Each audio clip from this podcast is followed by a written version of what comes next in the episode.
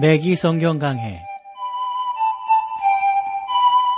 Thru the Bible 제공으로 창세기부터 요한계시록까지 강해한 맥기 목사님의 강해 설교를 보내드리는 맥기 성경 강해 오늘도 목동제일교회 김성근 목사님께서 말씀을 전해주시겠습니다.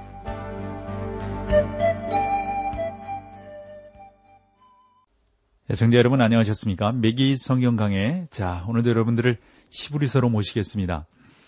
어, 오늘은 이제 시부리서 2장 지난 시간에 좀 서론을 나누었어요. 오늘은 2장 1절 본문으로 들어가겠습니다. 그러므로 모든 것은 그를 우리가 더욱 간절히 삼갈지니 혹 흘러내려갈까 염려하노라. 이 마지막 계시는 구약 시대의 율법보다 더 우월하고 천사보다 우월하신 분으로부터 왔기 때문에 우리는 그 경고에 특별한 주의를 기울여야 하는 것이죠. 어, 그 책임이 더 커지는 겁니다. 그러니까 여러분 누가 말하느냐 그 중요하잖아요. 누가 말한 것을 지키느냐 참으로 중요합니다. 그런 면에서 예수 그리스도께서 우리에게 이 말씀을 하셨다라고 하는 것을 생각을 해보면 지키지 않을 수가 없는 겁니다. 그 1절에 보니까 흘러 떠내려가다 하는 표현이 있는데요. 어, 이 말은 그것들을 지나쳐 떠내려 보낸다라는 의미입니다. 그러니까 말을 하자면 소홀히 하는 것을 가르치는 거죠. 그러니까 생활의 어느 영역에서나 소홀히 하는 것, 그건 비극이지 않습니까? 그런데 영적인 부분에서 특별히 복음 메시지를 듣고 그것에 대해 아무것도 반응 보이지 않고 그저 괜찮은 척 하면서 떠내려 보내는 것, 그저 흘려 보내는 것, 이거는 비극 중에 비극이라고 봅니다. 그렇게 되면 버려진 자가 되는 거거든요. 아무것도 않고 있으며 저절로 그렇게 될 것이다 생각하는 것, 이것도 비극이 아닐 수 없습니다. 어느 날 밤, 아, 나이가라 강에 있는 배 위에, 어, 자기 위에서, 그, 배 위에서 자기 위에 가지고 올라간 한 사람에 대한 이야기가 있답니다. 얼마 되지 않아서 그 배가 이제 급류에 떠내려가게 되었던 거죠. 그러나 때가 너무 늦어서 어떻게 할 도리가 없었어요. 그는 폭포 아래로 떨어져 죽었습니다. 어떤 사람들은 우리가 어떻게 하면 버려진 자가 되는가라고 묻는데요. 간단하지요, 여러분. 아무런 생각 안 하면 되는 거예요. 주께서 말씀하신 거 그냥 흘려버리면 되는 거예요. 그러면 뭐 당연히 벌 받는 자가 될 수밖에 없고 하나님으로부터 저버린 자가 될 수밖에 없는 것이죠.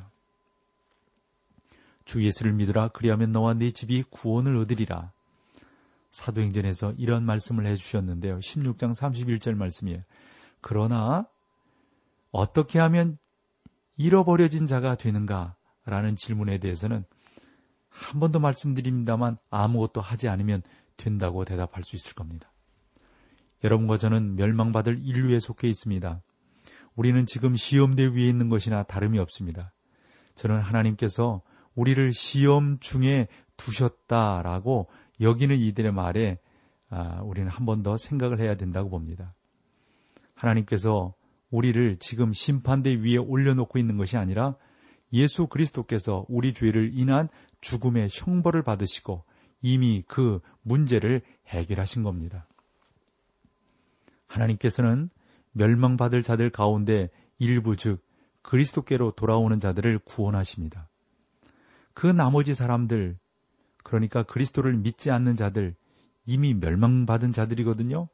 그러므로 우리가 특별히 멸망받을 상태에 이르게 될 어떤 일들을 할 필요가 없는 것이죠.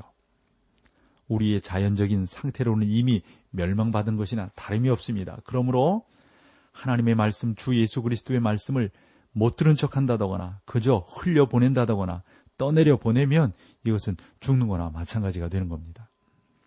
생활의 모든 영역에 있어서도 어떤 것을 소홀히 여겨 방치해 두는 것을 아주 큰 위험을 초래한다고 하는 사실을 우리가 한 번 더 기억을 해야 합니다. 어떠세요? 우리 미기 성경 강의를 애청하시는 사랑하는 우리 성도 여러분들.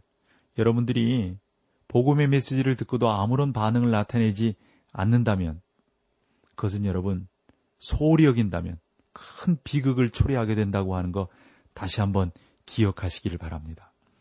아주 많은 사람들이 복음을 듣고 동조하지만 아무것도 행하지 않는 경우가 허다합니다. 이것도 여러분 그냥 흘려보내는 거나 마찬가지입니다. 얼마 전에 한 사람이 저에게 이렇게 말을 했습니다. 목사님, 언젠가는 저도 어, 목사님의 제안을 받아들여 그리스도를 영접하려고 합니다. 근데 문제는 뭐냐면 언젠가는 저도 지금은 그냥 흘려 떠내버리고 있는 거거든요. 그것은 위험한 상태입니다. 그러다간 금방 급류에 휘말려 낭떠러지로, 즉 폭포 아래로 떨어져 죽게 될지도 모릅니다. 지금 해야 됩니다. 지금 영접해야 됩니다. 지금이 구원의 날입니다. 지금이 우리가 하나님의 말씀을 믿고 쫓아가야 될 시간입니다. 자, 2절로 가보실까요? 2절을 보시면 천사들로 하신 말씀이 견고하게 되어 모든 범죄함과 순종치 아니함이 공변된 보응을 받았거든. 좀 말이 어려워요. 예를 들자면 두 천사가 소돔이 멸망하리라는 소식을 가지고 소돔에 왔던 사실을 우리가 들 수가 있습니다. 소돔성은 그 천사들의 말대로 멸망했습니다. 사실상 천사가 소식을 가져올 때마다 여러분은 그대로 이루어질 것을 믿을 수 있어야 합니다. 3절로 가볼까요? 우리가 이와 같이 큰 구원을 등하이 여기면 어찌 피하리요? 이 구원은 처음에 주로 말씀하신 바요. 들은 자들이 우리에게 확증한 바니 웨일즈의 위대한 한 설교가는 아래와 같은 말로 설교를 시작한다고 합니다. 저에게는 한 가지 질문이 있습니다. 저는 그 질문에 대답할 수 없습니다. 여러분도 대답할 수 없습니다. 그리고 나서 그 설교가 뭐라고 하는지 아세요? 우리가 이 같은 큰 구원을 등한히 여기면 어찌 피하리요? 예? 이렇게 설교를 시작한다는 거죠. 즉, 우리가 이같이 큰 구원을 등한히 여기면 어찌 피하겠느냐 하는 것입니다. 그렇잖아요? 피할 수 있는 길이 있습니까? 여러분 아세요? 없어요, 아무도요. 우리가 피할 유일한 길은 예수 그리스도를 붙드는 겁니다. 그분을 믿는 겁니다. 그분을 확신하는 겁니다. 그래서 주님은 말씀하셨어요. 요한복음 14장 6절에 내가 곧 길이요 진리요 생명이니 나로 말미암지 않고는 아버지께로 올 자가 없느니라. 잠언 16장 25절도 참 유익한 말씀인데요. 어떤 길은 사람의 보기에는 바르나 필경은 사망의 길이니라. 인간의 눈에 바른 것처럼 보이는 많은 길들이 있습니다. 우리가 고를 수 있도록 제시되어 있는 길들은 무궁무진할 정도로 우리 앞에 펼쳐져 있는 듯 합니다. 모두가 다 길로서 제시되는 것입니다. 여러분이 하나의 종교를 찾는다면 역시 그 어, 여러 가지 가운데 고를 수 있을 겁니다. 그리고 마음에 드는 종교를 찾지 못한다면 여러분이 새로운 종교를 시작할 수도 있을 겁니다. 사랑의 눈에 바르게 보이는 길이, 사람의 눈에 바르게 보이는 길이 많을지라도 여러분 그 길은 결국은 사망의 길이라는 걸 왜 우리가 모르는 걸까요? 우리가 이같이 큰 구원을 등한히 여기면 여러분 당연합니다. 받는 것은 심판밖에 없습니다. 멸망으로 가게 되는 것이죠.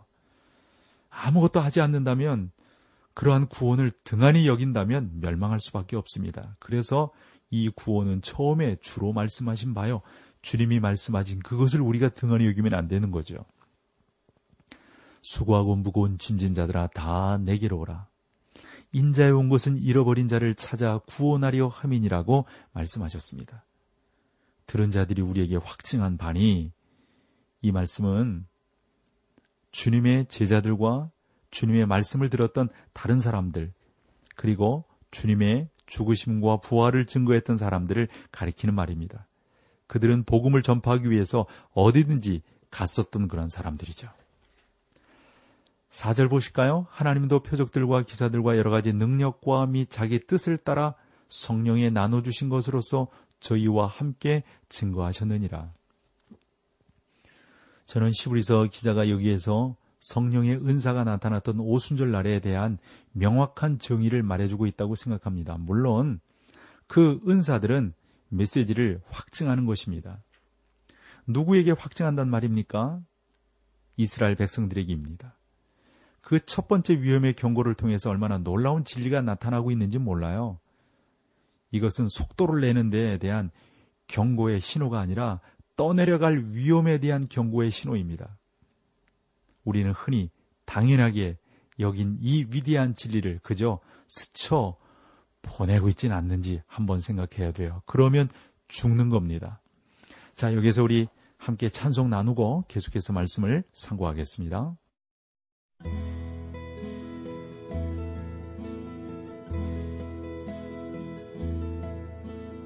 Still, still, still, Kindlein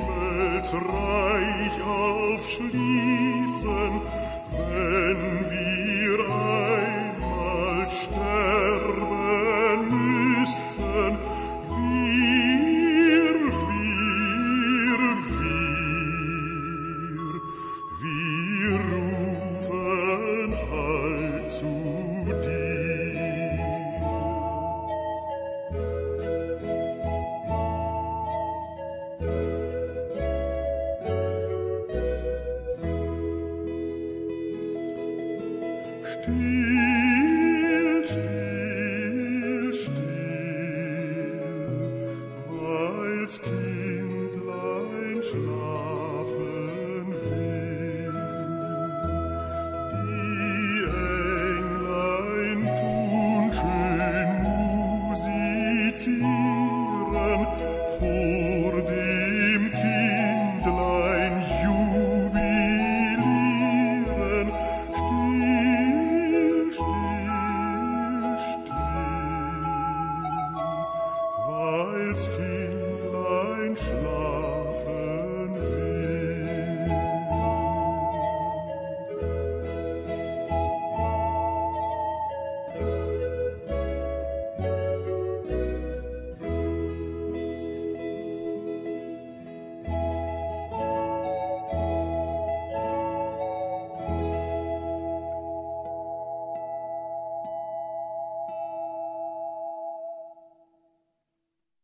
여러분께서는 지금 극동 방송에서 보내드리는 매기 성경 강해와 함께하고 계십니다.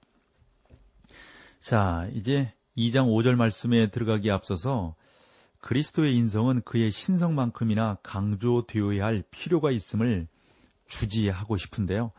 여러분들, 인성을 부인하면 온전한 신앙이 아닙니다. 신성을 부인해도 온전한 신앙이 아닙니다.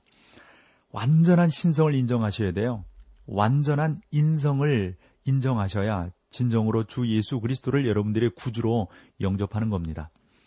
자, 5절로 가볼까요? 하나님이 우리의 말한 바 장차 오는 세상을 천사들에게는 복종케 하심이 아니라 우선 저자가 말하고 있는 세상을 이해해야 합니다. 아주 많은 사람들이 장차 오는 세상이란 하늘나라를 의미한다고 생각해 버립니다. 그러나 본문에서 세상에 해당하는 헬라어는 사람이 사는 땅을 의미합니다. 본 구절은 이 땅에 사는 사람들에 대하여 말하고 있습니다. 이 표현은 마태복음 24장 14절에서도 아래와 같이 사용하고 있죠. 이 천국 복음이 모든 민족에게 증거되기 위하여 온 세상에 전파되리니 그제야 끝이 오리라. 이 구절의 온 세상도 이 자상함을 의미하는 것이죠. 로마서 10장 18절에도 사용되고 있는데요. 그러나 내가 말하노니 저희가 듣지 아니하였느뇨? 그러지 아니하다. 그 소리가 온 땅에 퍼졌고 그 말씀이 땅 끝까지 이르렀도다 하였느니라. 여러분 여기서도 보면 온 땅도요. 이 땅은 우리가 사는 지상을 말합니다. 세상이라는 표현은 하늘이나 영혼을 가르치지 않습니다. 이 말은 오늘날 우리가 사는 은혜의 시대를 가리키는 말이기도 합니다만은 무엇보다도 땅을 상징하고 있다는 것을 우리가 알아야 됩니다. 그 말은 메시아의 왕국 곧 이 땅 위에 임할 왕국을 말하는 것입니다. 구약 성경을 통해서 배워왔던 히브리 신자들은 히브리서의 주제가 다윗의 혈통에서 한 사람이 나와서 장차 다스리게 될 왕국이라는 사실을 알고 있었습니다. 메시아 왕국은 모든 선지자들의 아, 주제가가 되기도 했어요. 그래서 그 모든 선지자들이 이 예수 그리스도로 인한 그 왕국들을 바라보고 그것을 소망했던 것이죠. 장차 오는 세상을 천사들에게는 복종케 하심이 아니라 여러분 이것은 장차 이 땅 위에 임할 천년 왕국을 말하는 것이거든요. 천사들은 과거에도 다스리지 않았지만 미래에도 다스리지 않을 것입니다. 천사들은 과거에는 종과 사자들이었으며 앞으로도 계속 종의 역할을 감당하게 될 겁니다. 이것이 어, 여기서 말하는 어, 사상이라고 볼 수가 있어요. 어, 그래서 시편 저자가 이제 시, 어, 아, 이, 이 시브리서 저자가 시편 8편을 인용을 하면서 창조와 관계 있는 그 유명한 시편에 대한 해석을 말하고 있어요. 6절인데요. 같이 보실까요? 6절. 오직 누가 어디 증거하여 가로되 사람이 무엇이간데 주께서 저를 생각하시며 인자가 무엇이간데 주께서 저를 권고하시나이까. 6절부터 8절은 시편 8편 4절에서 6절까지의 말씀을 인용한 것입니다. 여기에서 잠시 멈추어 인간은 어떤 존재인가를 생각해 보셔야 합니다. 사람은 소행성 중에 하나 위에 있는 작은 피조물에 불과하지요. 그래서 어떤 사람은 이러한 표현도 했어요. 사람이란 소행성의 표피 위에 있는 작은 종기에 불과하다. 그것도 너무했지요. 이것은 인간의 위치를 어느 정도 정확하게 말한다고 할 수 있습니다만 하나님께서 우리를 만드신 너무도 위대한 작품이라고 하는 것은 좀 과소평가하고 있지 않나 싶어요. 자, 성경을 보세요. 사람이 무엇이간데 주께서 저를 생각하시며 여기에 대한 대답은 아래와 같습니다. 예수님께서 인간이 되셨습니다. 그분은 하늘 영광을 떠나서 이 땅 위에 오셨으되 천사가 되지 않으셨습니다. 이것이 바로 시브리서 기자가 우리에게 말해 주려는 사실입니다. 사람이 무엇이간데 주께서 저를 생각하시며 인자가 무엇이간데 주께서 저를 권고하시나이까? 사랑하는 여러분, 사람이란 무엇입니까? 사람 그 자체는 아무것도 아니죠. 사람의 몸을 화학적인 구성 요소로 분석하면 시장에 팔려고 내놓는 그 몇 푼의 값어치밖에 되지 않는다고 하지 않습니까? 그 값어치를 돈으로 환산을 해보니까 한 우리나라 돈으로 한 98원 정도 된다는 거예요. 여러분은 어떻게 보면 인플레이션 덕분에 그보다 약간 더 음, 받을지 모르죠.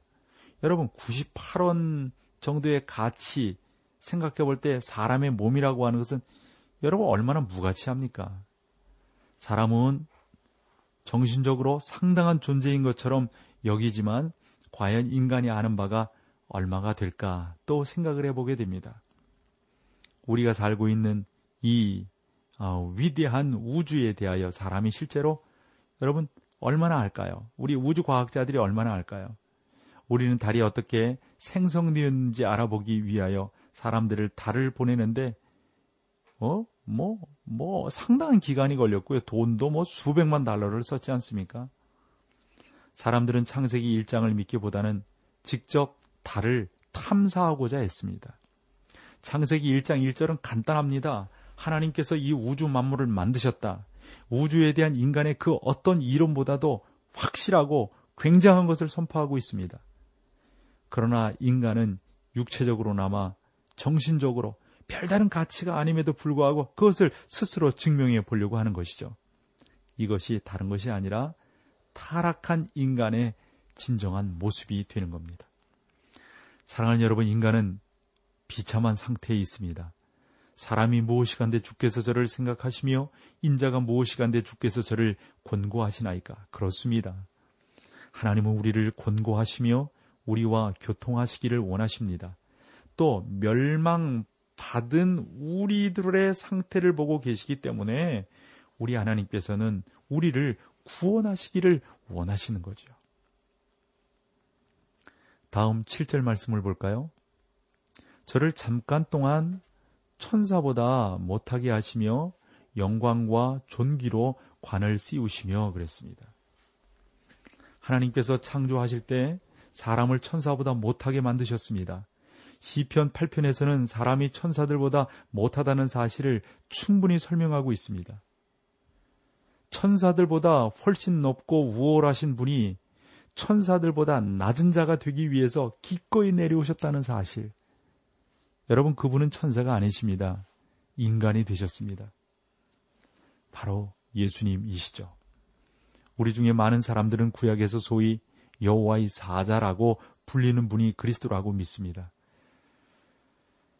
음, 참, 그 여호와의 사자가 구약에 많이 나타나죠. 그 중에 약복강에 나타나서 그 야곱과 씨름했던 그러한 사실도 우리는 압니다. 또 사다락과 메사과 아벤누고가 그 영광로 속에 들어갔을 때 그때 어떤 한 사람이 함께 돌았는데 그 사람이 누구인지에 대해서도 우리가 어느 정도 압니다. 바로 여호와의 사자입니다. 또한 여호와의 사자가 다니엘이 사자굴 속에 들어갔을 때 사자들의 입을 막았습니다. 바로 여호와의 사자입니다. 천사들은 표준을 기르는 자가 되는 것처럼 보입니다. 그리스도는 천사들보다 높으신 분이지만 인간이 되심으로 천사들보다 낮아지셨어요. 왜 주께서 이처럼 낮아지셨을까요? 낮아지심으로 하나님을 나타낼 수 있었던 것입니다. 또한 주님은 하나님 앞에서 인간을 대표하시는 분이시죠. 완전한 인간이시니까요.